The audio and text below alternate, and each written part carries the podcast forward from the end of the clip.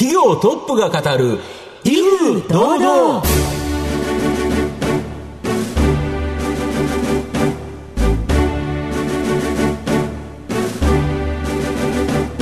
毎度相場の福の神こと藤本信之です。アシスタントの飯村美希ですこの番組は巷で話題の気になる企業トップをお招きして番組の指揮者的役割である財産ネット企業調査部長藤本信之さんが独特のタクトさばきでゲストの人となりを楽しく奏でて紹介していくという企業情報番組です。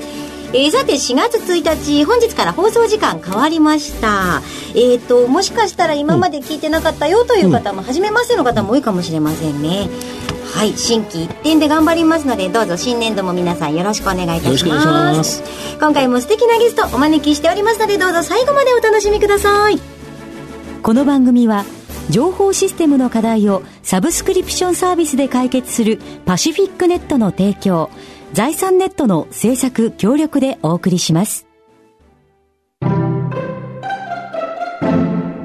企業トップが語る威風堂々。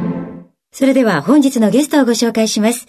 証券コード4433東証一部上場。株式会社ヒトコミュニケーションズホールディングス代表取締役社長グループ CEO 安井豊美さんです。安井さんよろしくお願いします。よろしくお願いします。よろしくお願いします。はい、株式会社ヒトコミュニケーションズホールディングスは、豊島区の池袋駅近くに本社があるマーケティング未来創造企業グループとして営業、販売、サービスの分野を中核にリアルとバーチャル双方のチャンネルにおいて営業、マーケティングを支援する企業です。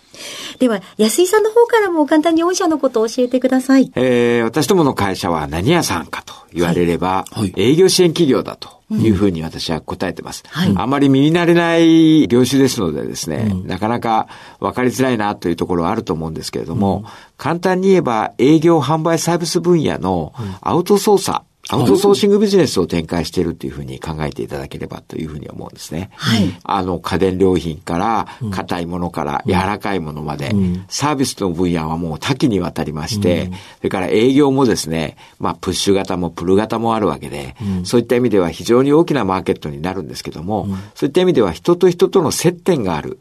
いわゆる、えー、私たちがアウト操作して頑張ることによって、クライアントの方の業績が上がったり、喜んでもらったり、サービス力が上がったりということを主な仕事としてですね、アウトソーシング事業の未来を開きたいということで、まあ企業の精神になるんですけども、その辺で、まあ事業を展開している会社だと思っていただければなというふうに思います。はい、ありがとうございます。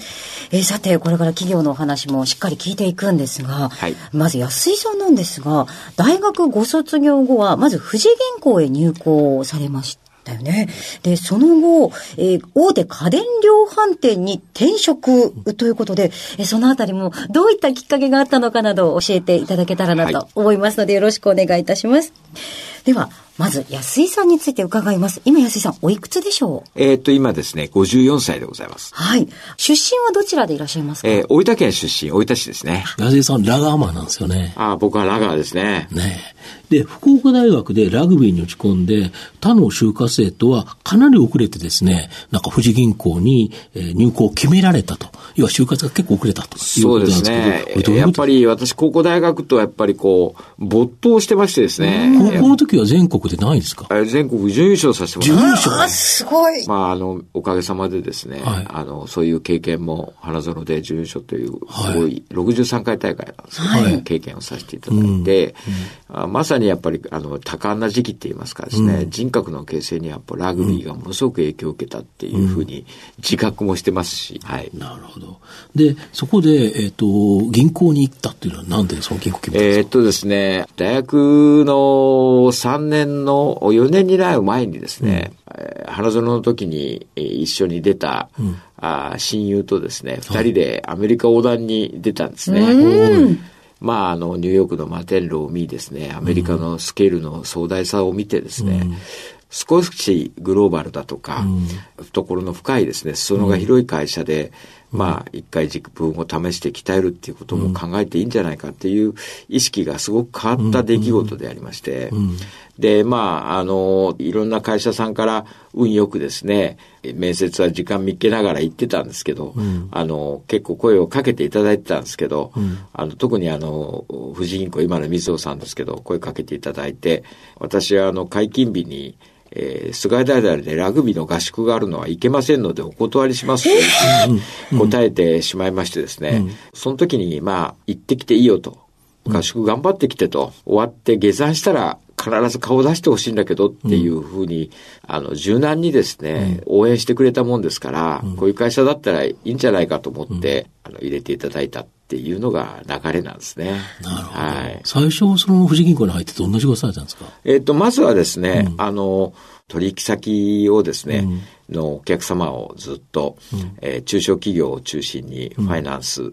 をしたりですね、もうベースから始めましたですね。営業からっていう形で、はい、そこから企画とか様々なことをされた後、この富士銀行っていうのが、富士工銀第一関銀、はい、これの統合、まあ、みずになるわけなんですけど、はい、それが決まったところで、あの、その後ですね、あの、大手の家電量販店に、あの、転職されてると、銀行から家電量販店ってなかなか意外な転職なんですけど、これどういうことですか？相当意外でですね、まあ、これまでももう相当その取材を受けてたりはしてるんですけど、はい、変わり者だというふうに思われてるんですけど、うん、特にまあ、その、3校の、あの、経営統合が発表された時も、うん、企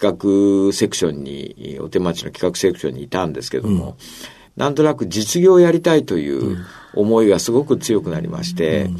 だったら、まあ、この時期かなと、迷惑もかけないしっていうところもあって、まあ、決断をしたっていうのが大きな流れですね。はい。これだけど、金融ビッグバンのところの銀行におられて、うん、この家電量販店も強烈な全国の戦い、熾烈な競争があった中に飛び込んだと。そうですね。いうことですよね。で、大型化が進む、まあ、その元年って言いますかですね、うんはい、というところに入りましたので、もう相当刺激的な体験でした。ある方からですね、ビジネスの基本はね、小売業にあるぞと、単純なビジネスかもしれないけど、奥は深いと。まずはビジネスのベースとしてね、ここを勉強してみたらどうだと言ってくれた方が、昔の上司におりまして、まあ、それでですね、決心をして、その業界に、まあ、門を叩いたとまあ、こういう流れですね、うん、で、数多くの店舗出店とかに関われた後、はい、大手家電量販店の子会社の人材派遣会社、これをですね、MBO、マネージメントバイアウトという形で、はい、今の人コミュニケーションズにつながっているということなんですけど、はい、これを MBO されたっていうのはどういういきさつなんですかえー、っとですね、まあ本業は開発だとかですね、うん、店舗開発とか、うん、M&A とか、新規事業の開発だとか、うん、いろんなことをやってたんですけども、うん、その傍ら、うん、その経営を少し見るっていう形で、まああ、週に2回か3回ぐらいこう見るような立場でですね、やって、えー、おったんですけども、そのうち、まあ将来的にこう持ってたのかもしれませんけども、事業をやりたいというのがあったのかもしれませんね。なんとなくやっぱり情が移ってきまして、じゃあこれはノンコアのビジネスですし、えー、いろんな諸問題も抱えている会社だから、うん、MBO をやらせてくれないかという提案をやらせていただいたと、こういう流れなんですね。なるほど。はい、これが今の人コミュニケーションズにつながっているとそうなんですね。いうことですね。はい。はい。では後半もしっかり聞いていきましょうね。トップが語る威風堂々。では後半です。藤本さんのタクトがどうさえ渡るのか、ゲストの安井さんとの共演をお楽しみください。まあ、御社、マーケティング未来創造企業グループだそうですが、まあ、具体的にはですね、どんな業界のどのようなマーケティングを支援されてるんですか？基本的にはですね、うん、やっぱりメーカーが中心になります。販売のところはですね、小売店の支援については、どちらかというと、店舗支援ビジネスっていうふうに考えると、マーケティングっていうのは物を売っていくっていう意味なんですけど、この売り方もですね、メーカーさんっていうのはこういう人たちにこういう感じで売ってほしいと。この層に対して何を訴えていくかと。えー、物自体にはコンセプトっていうのがあって、、考え方っていうのがあって、マーケティングリサーチをやって、それを表現しながら、お客さんにその思いと同時にこう届けなきゃいけないという思いがマーケティングだと考えると、我々の販売のですね、中核はやっぱりメーカーさんが中心になるんですね。それは硬い耐久消費財から化粧品もファッションも全部そうですね。そういった意味では、販売は、どうしてもマーケティング的にはメーカーさんが中心。で、店舗支援のところでも小売りの支援をやりますし、えー、あの、売り物はですね、うん、もう多岐にわたるものがありますし、うんうん、モバイルっていうのはそれはハードも売ることもありますけれども、うん、契約ごとですんで、うんうん、やっぱりイメージやっぱりこう販売っていうよりもサービスの、なるほど、の展開になったりとか、まあ、いろんな形でですね、うん、あの、やらせていただいてます。それが中心になりますかね。うん、はい。あと、その、御社はですね、やはり人材関連という形で、まあ、人コミュニケーションズという名前通りですね、このヒューマンソ営業支援プラットフォーム、まあ、こちらの方ですね、イメージが強いんですけど、実はですね、バーチャルのところにも強みがある。このブランドの専門サイトを対象とした、まあ、ショッピングモール型ではないですね、ブランドの独自性を持ち保ちながら展開をする EC サイト、これを支援する EC 支援プラットフォーム、はい、非常に好調だということなんですけど。ああ、そうですね。うん、2017年にですね、はい EC のプラットフォーマーである BBF という会社をグループ化しました。はい。で、これは私念願だったですね、うんうん、オムニチャンネル営業支援体制をどうやって作っていくか。要は店舗と EC と融合してっていう。そうです。やっぱりいろんな情報を取るにも、戦略を打つにも、うん、やっぱり、えー、リアルとバーチャルの戦略はやっぱり欠かせないというふうに思いますし、うん、EC のやっぱり専門サイトもありますけども、うん、リアルを持っている会社が EC に出ていくっていうことも多ございますので、やっぱりどうしてもですね、人力に中心の、営業支援だけでは、やっぱり難しいことに、将来に向けてなるんではないかということもあって、EC の支援をグループ化したっていうのが BBF でございます。だから御社はリアルとバーチャル両方とも支援できる。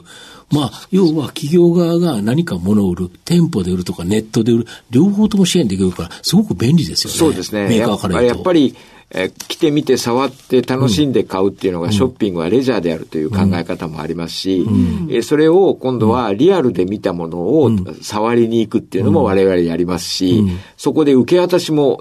お手伝いするわけですし、EC もですね、リアルの感性も必要なわけですから、ね、いろんなエッセンスもですね、やっぱりこう足し算しながらですね、相乗効果でグループ力で勝負していく体制が整ったのが非常に私どもとしては強みになりましたですね。はい。あと御社、ファンド規模10億円で、ヒトコムマーケティング未来創造ファンド、これをですね、創設されてるんですけど、かなり有望で面白そうな企業、もうすでに投資されてるとか。そうですね。やっぱりあの、ベンチャーっていうのはいいテクノロジーだとか、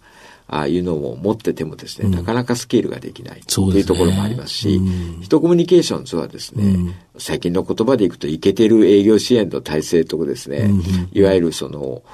リソースをね、具備して、うん、えー、ありとあらゆるやっぱり将来に向けた、マーケティングのお手伝いができる体制を整えていくかっていう日々の努力もですね、相当大事な局面に入ってきてますので、それがテクノロジーとすればですね、IT テクノロジーと、えー、等をですね、ベンチャーのテクノロジーをこう入れてですね、一緒になってスケールしていったり、えー、サービスの充実を図っていくっていう戦略を考えてどういうやり方がいいかなと考えたときにですね、こういう未来創造ファンド、マーケティングの未来創造ファンドでやっていったらいいんじゃないかという結論に私自身がなってですね、あの、制定された、いただいたんですね。はい。本当にベンチャー企業でいいサービス、いい商品があっても、なかなかマーケティングっていうところがうまくなくて売れにくい。これを御社が支援してあげると売れると。いうことですよね。そうですね。あの、非常に相性がいいと思います。うん、やっぱりどうしても、あの、スタートアップのベンチャーたちはですね、うん、やっぱ開発が中心でございまして。ね、いいものを作りたいっていう、もう情熱はすごいですけどね。そうなんですね。だからなかなかやっぱり、ま、うん、あの、マネタイズっていうか、マーケティングがなかなかうまくいかない、スケールがうまくいかない、そこをお手伝いさせていただければなっていうふうに思ってるんですね。私どもとしては、その、キャピタルゲインを狙うためのファンドではないっていうことですね。結果として同じような、うん、形でですね、うん、マーケットでバリューが上がっていくということで、結果として、そのキャピタルゲインもですね、いただければというふうには思ってますけども、やっぱり中心はマーケティングの未来創造のエッセンスとして、加味できるかどうか、また未来創造ができるかどうかの軸で投資をやっていくということになりますね。なるほど。はい。ベンチャー企業としては本当にその開発費用の、まあ、お金も、まあ、入れていただいて、で、マーケティングも支援してくれる。もう本当にベンチャーと御社がウィンウィンの関係と。いうことですよね。そうですね。そうなってくれればいいですね。うん、はい。では、最後にちょっとお聞きしたいものがございます。あなたの心に残る四字熟語、教えていただきたいんですが。着眼対局ですね。はい。初めて聞きましたが、これは着眼点とかの着眼に対局は、あまあ、大きい局面のやつですよね。これは意味はどういったところでしょうえっとですね、まあ、経営者になって一番意識しているところなんですけども、うん木を見て森を見つとかですね。はいはい、まあよく聞く言葉ですけども、それに近いんですけど、こういう変化の中で、新たなこう新規事業をやるにしても、こっちだっていうふうにやっても、やっぱりひらめきっていうのはすごく大事だと思うんですね。それはやっぱ感性の問題なので、感性を磨く努力をしながらも、そういうことをひらめく。ひらめくんだけども、それが本当に今の世の中の流れだとか、空気感だとか、そういうものに対して本当にそれが正しいかっていうことをですね、高所局所からですね、見て、大きな枠組みの中で判断していくっていう。で、それがロジカルにやっぱり説明できないとですね、自分はこうだと思うから、自分の都合のよくこう、解釈解釈して、ほら、これやれということになってしまうので、えー、そういうふうなですね、高所局所から大きな枠組み、流れを組みながらですね、やっぱり判断、意思決定していくっていうことを常に頭の中に入れて、経営をやってると。で、最終的にはその思いが固まった時に、その事業に対する、やっぱこう思いだとか情熱につながるかどうかっていうところが、私もまた自分にこう冷静になってですね、うん、やりたいか、やりたくないか、うん、で、やりきれるかっていうことはやっぱり自分にこう言い聞かせて次の事業に移っていくというようなこうプロセスがですね、少しあるんですね。まあだからこの四文字熟語をですね、まあ大切にしてるっていうふうに思うんです。はい。はい、ありがとうございました。えー、様々お話いただきました。本日のゲストは、えー、証券コード4433東証一部上場株式会社ヒトコミュニケーションズホールディングス代表取締役社長グループ CEO 安井豊美さんでした。安井さんありがとうございました。ありがとうございました。ありがとうございました。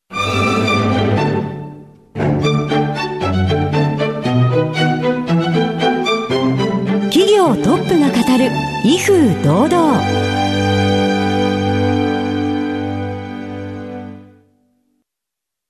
？IT の活用と働き方改革導入は企業の生命線。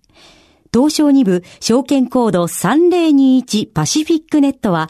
IT 機器の調達、運用保守、クラウド活用まで情報システム部門をサブスクリプション型サービスでサポートし、企業の IT 戦略を応援する信頼のパートナーです。取引実績1万社を超える IT サービス企業。東証2部証券コード3021パシフィックネットにご注目ください。お送りしてきました企業トップが語る威風堂々そろそろ別れのお時間です本日のゲストは株式会社ヒトコミュニケーションズホールディングス代表取締役社長グループ CEO 安井豊美さんでした。え安井さんの選ばれました四字熟語は着眼対局でございました。えぜひ皆さん改めて聞いてくださいね。終了後はラジコのタイムフリーはもちろんポッドキャストでもお楽しみいただけます。それではここまでの相手は藤本信之と飯村美希でお送りしました。来週のこの時間までほなさいなら。